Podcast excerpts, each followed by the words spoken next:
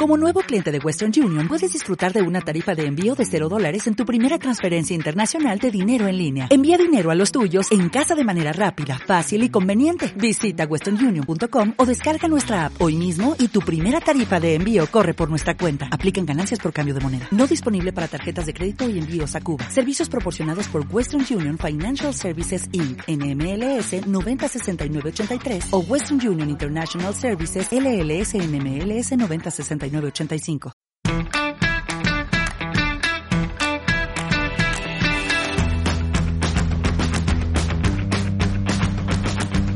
Las APIs llevan años cambiando los negocios y cada vez lo hacen a mayor velocidad. Antes, un API definía cómo utilizar las funcionalidades de una librería. Actualmente, las APIs definen cómo utilizar los servicios de una compañía. El término no ha cambiado y su semántica sigue siendo la misma, pero su escala ha crecido enormemente. Ahora vemos una empresa al completo como un conjunto de servicios que podemos utilizar de manera automática a través de sus APIs. Cada vez más negocios proporcionan APIs para consumir sus servicios de manera no solo telemática, sino automática. Cuantos más negocios participan en esta economía de las APIs, mayor es el valor de hacer uso de ellas. Pero el valor no crece de manera lineal, sino, como en muchos sistemas en red, el valor global crece exponencialmente con el número de nodos. Todo este valor atrae y atraerá muchísimos riesgos, tanto ante fallos, como abusos, como usos malintencionados, como ataques directos. Si las APIs son la puerta de entrada a los servicios de una empresa, proteger esta puerta es una tarea imprescindible. Para hablar sobre la protección de APIs, hoy ha venido a hablar con nosotros Javier Calvache. Javier tiene 10 años de experiencia en ciberseguridad. De este tiempo, ha pasado la mitad creando sistemas y APIs y la otra mitad protegiéndolas. Esto le da un punto de vista excelente para explicar cómo se deben preparar las organizaciones para la publicación y securización de sus APIs. Actualmente desempeña un puesto de gerente en una gran consultora, Anteriormente ha sido consultor senior de un fabricante de soluciones de protección de APIs y ha liderado proyectos de securización de APIs en las principales empresas de banca y telecomunicaciones. Soy Borja Roux y esto es Café Sec DevOps, donde charlamos sobre seguridad, desarrollo de software y operaciones TI con sus protagonistas. Empezamos.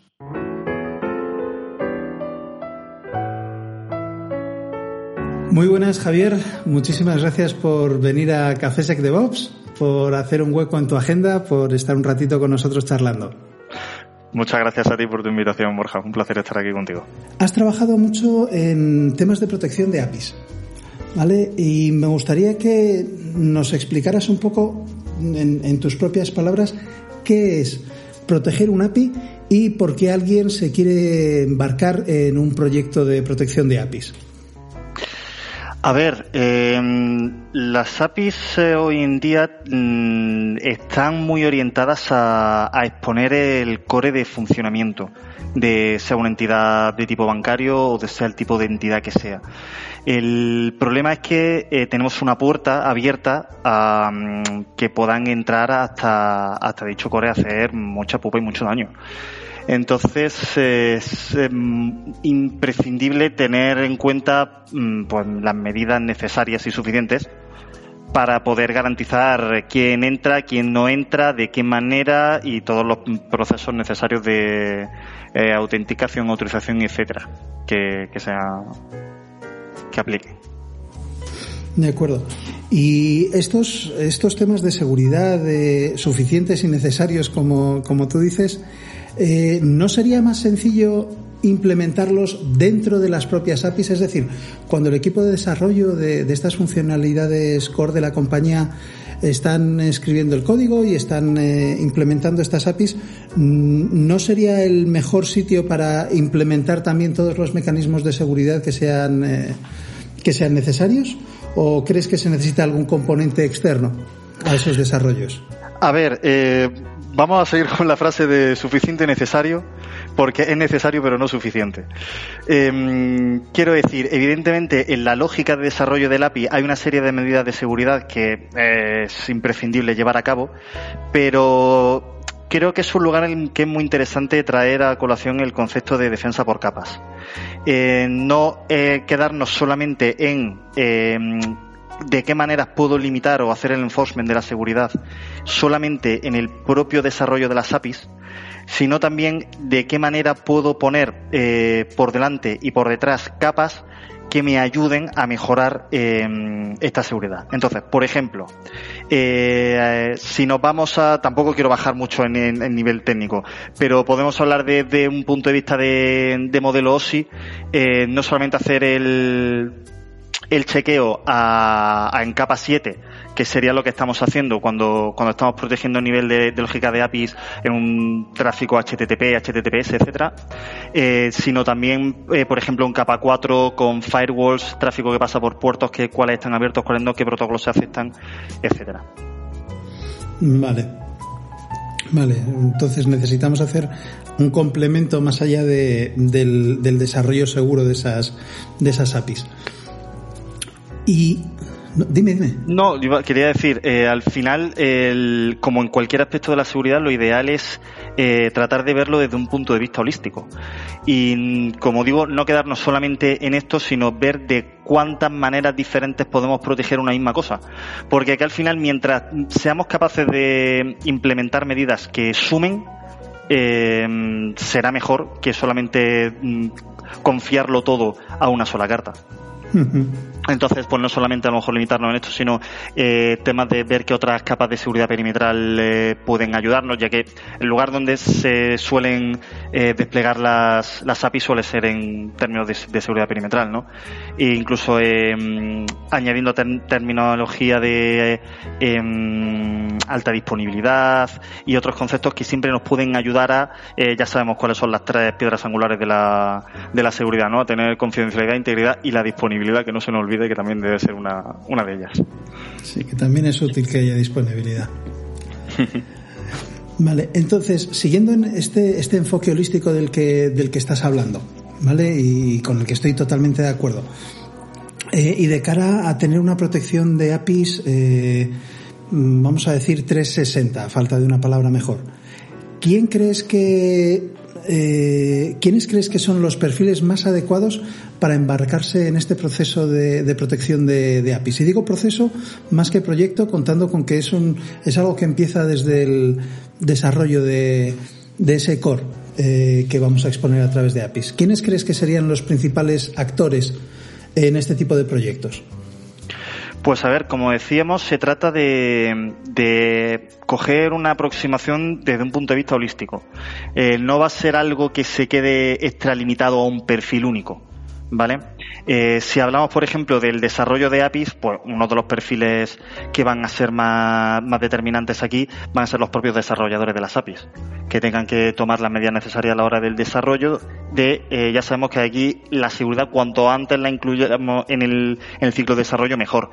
Entonces, desde el minuto uno, eh, empezar incluyendo la seguridad en este ciclo para tenerlo ya en mente desde que empezamos a tirar la primera línea de código. No que sea un primero desarrollo la lógica y ya el antes de salir a producción ya me pongo a preocuparme de ver por dónde pueden entrar o, de, o qué es lo que pueden hacer. Entonces, esto por un lado. Eh, por otro lado, como estábamos comentando antes, eh, a nivel de qué más cosas puedo hacer fuera de la PNC, pero que me van a, ayudar en la, en la protección, eh, creo que es imprescindible la figura de, un buen arquitecto de seguridad, que sea capaz de ver qué tipo de comunicaciones van a haber, de qué manera podemos hacer la segurización de ellas, por dónde pueden entrar, qué componentes debo desplegar, de qué manera debo configurar esos componentes, que no se nos olvide, porque no, esto no solamente va de pongo un próximo olvido, sino de qué manera eh, puedo desplegarlos y configurarlos para que sean mm, realmente útiles para, mi, para mis cometidos y para la seguridad que yo quiero implantar.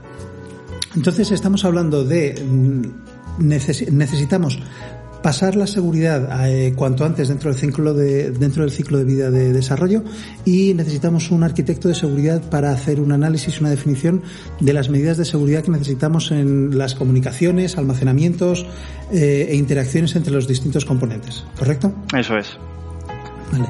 de cara a hacer eh, una implantación de una solución externa al desarrollo para para aumentar la protección de, estas APIs, Eh, ¿Crees que este tipo de despliegues debería enfocarse como un proyecto? ¿Debería de formar parte del proceso de desarrollo? ¿Crees que debería de ser un añadido a posteriori? ¿Cómo crees que es la forma más natural de incluirlo dentro de, dentro de, la protección de, las APIs? A ver, em, lo ideal sería que todo funcionara como, un engranaje bien engrasado. Eh, si estamos hablando de mm, varios componentes diferentes y la idea es que todos fueran a una. Claro que no siempre es posible, más teniendo en cuenta que mm, nada se establece como un todo desde el principio, sino que se va construyendo paso a paso. Em, esto se suele llevar a cabo mm, la mayoría de las ocasiones por propias necesidades de negocio. Es decir, hemos visto cómo de hace unos cuatro años más o menos, el tema de las APIs eh, rompió con muchísima fuerza, eh, especialmente en Europa debido a todo el tema de la normativa PSE2 y toda la, obligatoriedad que tuvieron las entidades financieras eh, en tanto en cuanto a mm, qué, qué APIs tenían que exponer, de qué manera, cómo tenían que estar segurizadas, cómo iban a ser los flujos de autenticación y autorización, etcétera. Entonces, eh, lo que yo he visto desde ese tiempo hasta esta parte es que han empezado em, tirando de, bueno, cuáles son las piezas más básicas que necesito para llegar a esto, ¿vale? Y aquí estoy pensando en la pieza central por excelencia que suele ser un API Gateway, eh, en el que ya te permite em, dar los primeros pasos, em, desplegar la lógica, empezar a jugar un poquito con cuáles son, cómo van a ser los flujos, empezar a meter eh, otros módulos de terceros para mm, hacer flujos de OAuth, de OpenID Connect, etcétera y eh, a partir de aquí ir metiendo otras piezas que pueden añadir más funcionalidad o que pueden ayudarles a la hora de, seguir mm, completando el flujo de seguridad. Entonces, pues ya empiezan a, implementar, eh, hay quien opta por Apaches, hay quien opta por proxies, eh, mm, firewall de aplicación, etcétera. Pero es un vamos añadiendo poco a poco y hay que ir metiendo a los equipos necesarios y que establecer los flujos para que todo, toda esta transición sea lo más suave posible. Es decir, no me vale de nada tener un equipo súper ágil que es capaz de hacerme el API de negocio que necesito en una tarde, si después para abrir las reglas necesarias en el WAF para consumir dicha API tardo dos semanas. Entonces, al final va muy de la mano de, de qué manera soy capaz de establecer todo esto para que funcione de forma fluida. Vale, ahí eh, estás poniendo sobre la mesa un montón de, un montón de cosas y, te voy a tener que pedir que, expliques algunas. Cuando hablas de eh, Apaches y de proxies, ¿a qué te estás refiriendo? ¿Proxies inversos HTTP o otra cosa? Hay tanto proxies inversos como, como proxies naturales. Eh, se utilizan de todo, de todo tipo. Si hablo al final de, piezas perimetrales que se utilizan en cualquier tipo de red común. Eh, también como Apaches o como servidores de aplicaciones eh, que, exponen aplicaciones que después tiran de las APIs para ir hacia, eh, hacia el core de la, de la empresa. Añadiendo capas dentro de la arquitectura. exactamente. Es decir, al final volvemos un poco ante lo que hablamos de arquitectura por capas, una defensa en profundidad en la que tú vas poniendo desde fuera hacia adentro, eh, vas securizando, es como, podríamos verlo como las murallas dentro de un castillo, ¿no? Pero un castillo que tuviera varios niveles de murallas, cómo vas protegiendo y exponiendo de un paso en el siguiente. Vale, el otro, otro componente del que hablabas eran los WAF, eh, Web Application Firewalls. Eh, háblanos un poquito de qué es y por qué son importantes. Pues eh, un, WAF al final es un firewall orientado a, aplicaciones web, en este caso que centralizado en funcionar en capa 7 del modelo OSI. A ver, por no tratar de no bajar mucho el nivel. A nivel de aplicación. Eh, entiende, entiende, el protocolo HTTP y entiende la aplicación. Eso es, eso es. Entonces, eh, ver dentro de este protocolo de qué manera puede interactuar con él a la hora de eh, filtrar información, ver qué campos vienen, ver qué orígenes hay, eh, es decir, bueno, toda la casuística que hay dentro del, protocolo a nivel de información, ¿no? Que lo, que lo, que lo complementa. Entonces, pues eh, se trata de establecer reglas a ese nivel que puede establecer, pues eso, que, que dejo pasar, que no, que filtro, que etcétera. Vale. También estabas hablando de mm, eh, OAuth, OpenID Connect, etcétera, distintos, distintos protocolos que, de seguridad que se utilizan en, en la delegación de, de, la autenticación y en el control de acceso. Eh, y también comentabas antes el tema de PSD2 y, y la necesidad de exponer unas APIs para, para la banca. No solamente en banca, sino a nivel general cuando necesitas exponer eh, una serie de APIs, mmm, contando con que conoces eh, más o menos quién va a realizar el consumo de esas APIs, eh, hasta qué punto merece la pena utilizar estándares para la publicación de esas APIs. Lo digo tanto desde el punto de vista de autenticación y autorización como desde el punto de vista de eh, adscribirse a, a, a, cualquier otro tipo de, de estándar de, de, comunicación. Mm, a ver, yo soy amigo de los estándares, tengo que decirlo, porque el problema es que eh, al final tienes que encontrar una forma en la que no obligues a la, sea la, al que, a lo, si al otro lado hay un usuario o una aplicación, da igual lo que vaya a consumirte, eh, que no tenga que estar permanentemente eh, inyectándote credenciales, esto sin contar con delegaciones que quiera hacer un usuario en, en terceros, uh -huh. ¿vale? Que es la, donde también tiene mucho, cobra mucho sentido este tipo de, de flujos. Si nos dedicamos a, eh, dicho coloquialmente, esto me lo quiso en casa y me lo hago como yo crea conveniente, el problema es que terminas con un campo de setas de yo me lo hago así y el que llega en la siguiente aplicación pues yo me lo hago de esta otra forma y el de la tercera aplicación pues yo voy a cambiar esto porque no me convence y al final todo el mundo en vez de ceñirse a un plan conjunto eh, hace la guerra por su cuenta y se hace las cosas bajo sus propias necesidades. Y eso ya sabemos todos que funciona nada más que regular, por no decir mal, porque termina siendo algo ingobernable.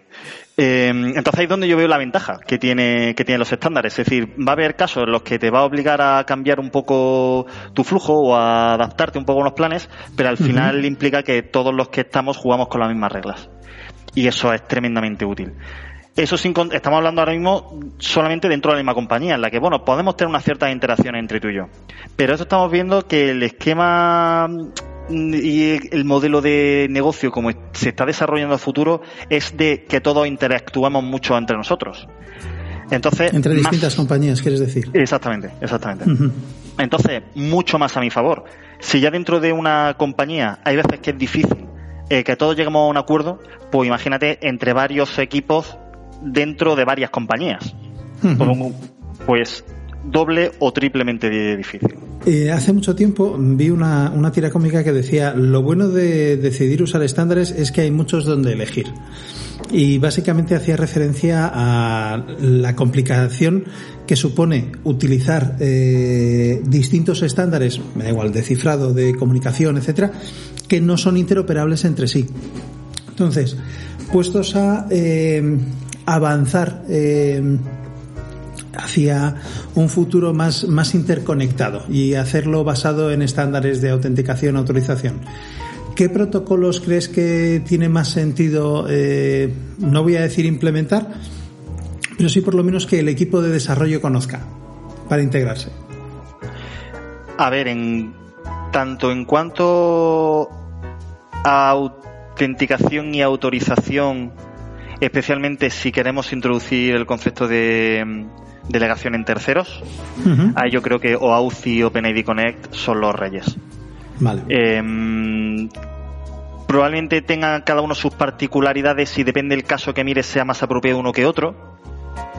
Pero la potencia que te da, sobre todo OpenID Connect, es, es uh -huh. tremenda, ¿no? Y además no son, no son eh, excluyentes. Quiero decir, puedes implementar OpenID Connect sobre OAuth y puedes tener la potencia de los dos, de hecho. Dentro de los protocolos que comentábamos que tienen más, más futuro hacia más, proyección de futuro, una de las tendencias que, creo que se está eh, viendo cada vez más en, en nuevas aplicaciones es la gestión de la autorización de manera externalizada. Tener un componente distinto al, al que tiene la lógica de la aplicación que se dedica a hacer una evaluación de, de la autorización. En tu experiencia y en el contexto de APIs, eh, ¿crees que esta es una tendencia que se consolidará? ¿Crees que es algo que se extenderá? ¿O crees que el uso de XACML y similares va a ser una cuestión eh, marginal que terminará cayendo en el olvido? Ah, yo creo que se desarrollará. Eh, lo que no sé decirte es si será en concreto XACML o se llamará mm, Perico Palotes. Pero mm, hay una casuística a la que nos vamos a seguir enfrentando. Eh, cada vez es mayor el número de recursos al que nos enfrentamos, cada vez es mayor el número de usuarios, cada vez necesitamos más granularidad y ah, va a ser, mm, será necesario un framework que de alguna manera facilite eh, llevar a cabo todas estas eh, cuestiones en cuanto a establecer modelos de, autorización, establecer relaciones de autorización, eh, establecer tiempos, etcétera. ya sabemos cuáles son ¿no? todos los pasos de, a, la hora de diseñar un modelo de, autorización. Em, si los que ya existen son suficientes o no, bueno, podemos discutir. Tienen sus cosas buenas, tienen sus limitaciones. Mm, hay espacio para mejorar, sin lugar a dudas, pero no estoy tampoco muy puesto ahora mismo si hay alguna cosa en los en los hype cycle de Gartner o en los tal que, venga apretando fuerte en, en, términos de autorización. Eh, hemos estado hablando de eh, una protección holística, empezar eh, cuanto antes dentro del ciclo de, de desarrollo, incluir componentes adicionales para poder eh, mejorar esa, esa seguridad. Eh, volviendo al, momento en el que podemos incluir eh, componentes adicionales tipo WAF, tipo un API Gateway, digamos que llegamos a un momento en el que vamos al mercado, cogemos una cajita y la ponemos a funcionar dentro de nuestro sistema. ¿Qué crees que hay que hacer para que eso sea lo menos doloroso posible. ¿Cuál es eh, la forma, eh, en, tu opinión, en la que un equipo debe de llegar al punto en el que incluye un WAF o un, API Gateway con todos los deberes hechos? Para que eso sea eh, desplegar, enchufar y que funcione, o lo más parecido a eso que sea posible. A ver, lo primero, eh, siempre es importante tener una foto de dónde estamos y a dónde vamos. No de, pues voy a comprarme una Gateway y voy a ponerme aquí a tirar líneas. Porque si no tienes claro hacia dónde vas, puedes terminar en cualquier lado. Em, entonces, teniendo claro por dónde queremos que vaya nuestro viaje, em, el siguiente paso es bueno, como ya hemos dicho antes, lo de hacer el shift left, ¿no? El cambio a la izquierda de seguridad en cuanto a introducirlo desde las primeras fases del desarrollo. Y otra parte importante es, eh, ahora como están tan, tan de moda, no hablar del, del Blue Team y del Red Team, eh, tratarnos que no solamente seamos nosotros los que tratamos de hacer bien las cosas, sino tener un equipo que nos demuestre si lo estamos haciendo bien o no. Y aquí estoy metiendo pues mm, todos los temas de Red Team, de Pentesting y etcétera. Eh, muy interesante tratar de ver si lo que tengo es seguro con un grupo de gente que sepa lo que hace y ver, eh, oye, que te demuestren que, mira, eh, te puedo entrar por aquí, por allí, por el otro sitio. Porque va a pasar, no pasa nada. Es decir, venimos a eso. más importante que te lo digan en la casa a que no suene el teléfono a las 4 de la mañana. Que se dé cuenta alguien de fuera, es peor. Ahí está. Una pregunta más. Eh, cuando estás hablando de Red Team y de Blue Team, eh, ¿cuáles son eh, cuáles son las funciones de cada uno de esos dos equipos? Bueno, Blue Team, digamos que es la seguridad desde dentro en términos de un equipo que es el que va a hacer el enforcement de la seguridad a la hora de pues, sea el desarrollo de código, sea las políticas de seguridad que vamos a implementar en un componente o de es decir, El equipo de defensa. ahí está. Eso es. Eso es. Por, en contraste con el Red Team, que precisamente el voy a ver de qué manera puedo, eh, de qué manera puedo entrar. Eh, vale, por, un, equipo de, por, de, ataque, digamos así. Eso es. Mm. Vale. Eh, estábamos hablando eh, de, de, cómo llegar con, con los deberes hechos sí. y eh, quiero mm, ponerme en el, en el otro lado, ponerme en el lado no de la persona que eh, va a poner una API Gateway en su vida, sino en el pellejo de la persona que va poniendo API Gateways eh, en la vida de, terceros. Yo sé que has, eh, has tenido mucha experiencia pasando de un cliente a otro, de día, día tras día, tras día, tras día. Y una pregunta que siempre te he querido hacer es, ¿qué recomendarías a alguien para que mantuviera la cordura pasando de un cliente a otro eh, día tras día? ¿Cómo conseguir hacer ese cambio de contexto de quién es quién en un cliente, cuáles son sus problemas, cuáles son sus decisiones, eh, lo que comentabas antes de saber hacia dónde van cada uno de los clientes y, y cómo puedes eh, cómo puedes apoyarlos en, en ese camino? ¿Cómo, ¿Cómo mantener la cordura? En esa situación. A, ver, si me lo preguntas así en, cuanto a cómo mantener la cordura, eh, creo que no soy la persona más adecuada para que le haga esa pregunta, porque no he perdido la cordura en ningún momento. Es decir, más bien todo lo contrario. Eh, yo tengo que decir que a mí me ha apasionado lo de ir saltando de, de cliente en cliente. Eh, me parece una forma de trabajo mucho más dinámica que no el típico proyecto que estás nueve meses y después salta a otro y estás dos años y después tal, que termina siendo como mucho más repetitivo. Eh, yo lo de estar, hoy estoy aquí tres días y ahora me voy una semana tal y cambio dos días y he hecho otros cuatro y tal y todo era en un cliente diferente, me resultaba súper ameno. Eh, buah, nada más lejos de la realidad, ¿eh? cuando te digo lo de perder la, la cordura. Vale. Ha sido es tremendamente decir, divertido. Es decir, eh, es una cuestión de para el que le guste. Puede ser, visto así puede ser. Es decir, necesitas nacer para, para este tipo de para este tipo de puesto. Puede ser, puede ser. No sé, después también no tenía problemas a la hora de tener claro cuál era, tener claro cuál era la dirección de cada uno, a dónde querían ir, tal. Siempre es verdad que te enfrentabas a situaciones de a lo mejor ir a un cliente por el que no pasabas tres meses y te querían contratar para, oye, es que necesito modificar este flujo de autorización del tal y tener que recordar, y esto como carajo estaba hecho en este sitio. Y bueno, pues tienes que recordarlo. Pero quitando eso, eh, el resto no, no recuerdo yo que hubiera mayor inconveniente. ¿eh? Me alegro, me alegro. Algunos eh, no, lo hemos pasado francamente mal en estas situaciones de pasar de un cliente a otro. Una pregunta más eh, sobre el tema de, de, de carrera y sobre eh, la gente que esté metida en este tipo de asuntos. ¿Cómo, eh, ¿Qué recomendarías a alguien que se quisiera eh, meter dentro del maravilloso mundo de la seguridad de APIs? ¿Crees que tiene más sentido que entre a través de redes de comunicaciones? Seguridad perimetral, application security. ¿Por dónde crees que es más sencillo llegar a, a la securización de APIs?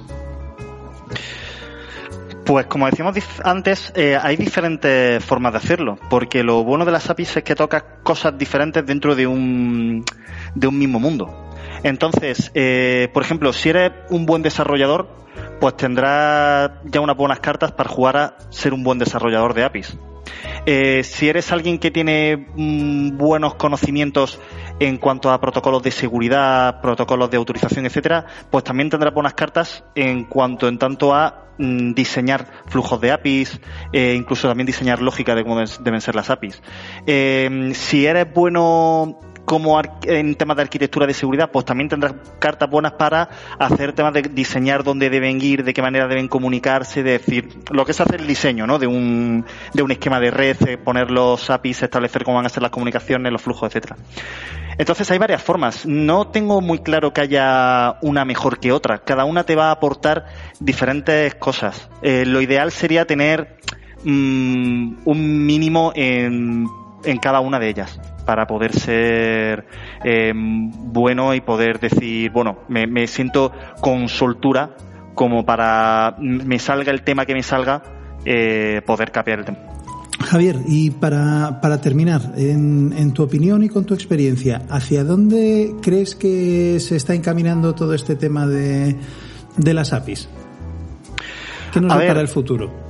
Sí, eh, esto es un algo que ha venido en, informática casi es mejor no decir para quedarse, porque casi todo es efímero. Pero desde luego no va a ser algo que vaya a desaparecer en los años venideros.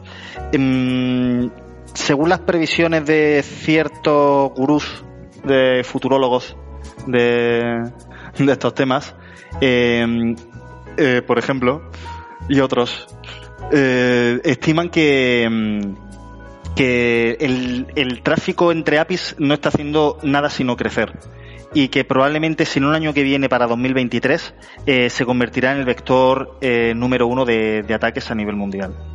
Entonces, mm, estamos ahora cociendo, estamos como, me siento un poco como la marmita, ¿no? De Iobelix allí y tal, con el, eh, viendo a ver qué es lo que va a pasar y preparando el caldo de cultivo para, para lo que se nos viene encima. ¿Todo esto qué es lo que está ocasionando? Bueno, la inversión eh, eh, en APIs, si vemos lo que es el mercado, da igual sea a nivel de infraestructura, a nivel de servicios, a nivel de consultoría, como quieras verlo, está creciendo de forma exponencial año tras año y hay unas estimaciones para los años que vienen eh, tremendas, pero de, de, muchos, muchos millones de dólares a nivel mundial. Y claro, ello lo que implica es que se está investigando en nuevas tecnologías y en nuevas formas de seguir securizando todo, todo este mundo. Porque como vamos hacia el paradigma de todos nos conectamos entre todos, las APIs dan una alternativa para ello buenísima, muy granular, eh, fácil, entre comillas, de implementar, etcétera, eh, y añadiendo lo que sumamos antes, de que al final lo que estamos haciendo es exponer el core de nuestra organización, pues eh, se va a juntar todo para, para que vaya a haber mm, una cantidad enorme de ataques en los próximos años. Desde un punto de vista tecnológico, ¿qué es lo que está suponiendo esto? Pues que están apareciendo eh, tecnologías muy interesantes eh, que nos permiten seguir securizando APIs. Eh, por ejemplo, ahora las últimas que he estado viendo ya están empezando a introducir temas de inteligencia artificial a la hora de estudiar patrones de comportamiento en el consumo de APIs. Entonces, eh, lo que hasta ahora tenemos unas medidas muy monolíticas, como pueden ser, pues, mm, no permitas que haya más de tal número de llamadas por segundo, o si las hay, pues córtame tal, o que no haya más X llamadas al cabo del día, o tal, que no tienen por qué ajustarse a la, a la normalidad, porque todos sabemos que hay épocas del mes o incluso del año en el que hay, eh, por ejemplo, si hablamos de en entidades bancarias, pues habrá más transacciones bancarias de lo normal, o habrá días en concreto en los que hay más, o incluso ciertas situaciones que no son fáciles de prever eh, o de adaptarnos a ellas, mejor dicho, lo que nos permite este tipo de, soluciones es eh, detectar patrones de quién consume, a qué hora, de qué manera, lo que está haciendo razonable, está fuera de normal, de normal hay un margen o un rango que podemos entender como que esto es normal o no, eh, integrarlo con un SOC, por supuesto, para que al final también, oye, una, una manita humana detrás de todo esto que, que esté estudiando no está mal pero mm, es un tema más en el que la inteligencia artificial yo creo que ha venido para quedarse y eh, en el que el mercado parece que está apostando muy fuerte por ello. Es la aplicación de la biometría de comportamiento al, consumo de APIs. Tal cual, así es. Muy, interesante, muy interesante. Pues nada, Javier, muchísimas gracias, de verdad, muchísimas gracias por, por tu tiempo. Gracias a ti por este ratito tan ameno que hemos echado. Me ha encantado muchísimo. Me lo he pasado francamente bien. Muchísimas gracias. Muchísimas gracias, caballero. Un abrazo y nos vemos en la próxima. Otro para ti, Borja. Espero que volvamos a hablar pronto. Venga, hasta luego. Y hasta aquí la charla de hoy. Si te ha interesado el punto de vista de Javier Calvache sobre la securización de APIs y conoces a alguien que le pueda interesar, compártele este capítulo. Antes de cerrar, quiero dar las gracias a Luis Miguel Lara por su trabajo de edición de sonido en este podcast. Si te gusta como suena, es gracias a él.